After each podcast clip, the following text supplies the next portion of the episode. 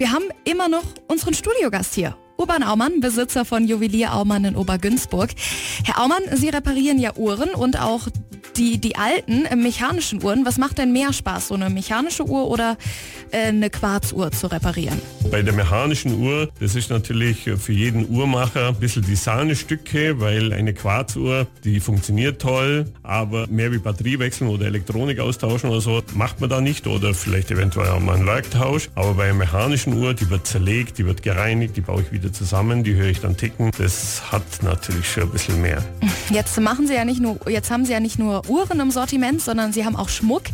Was haben Sie denn so alles? Also wir sind sehr breit gefächert, von der Kinderohrringe bis zum Brillantring, aber unsere Hauptaugenmerk im Schmuckbereich liegt eigentlich auf den Eheringen, mhm. weil Eheringe, das ist ein besonderes Schmuckstück an der Hand, hat man das das ganze Leben lang am Finger und man schaut ihn jeden Tag an und wir haben uns ähm, sehr intensiv mit äh, Trauringen auseinandergesetzt und bieten seit vielen Jahren auch das Anfertigen von handgefertigten Ringen an.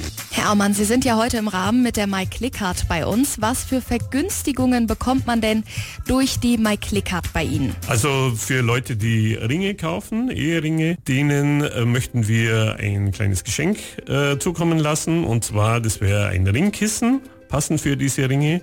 Und für die Leute, die Uhren kaufen, da ist unser besonderes Angebot, dass der erste Batteriewechsel prinzipiell kostenlos wäre. Ja, sehr cool. Danke, Herr Ammann. Vielen Dank, dass Sie hier waren heute.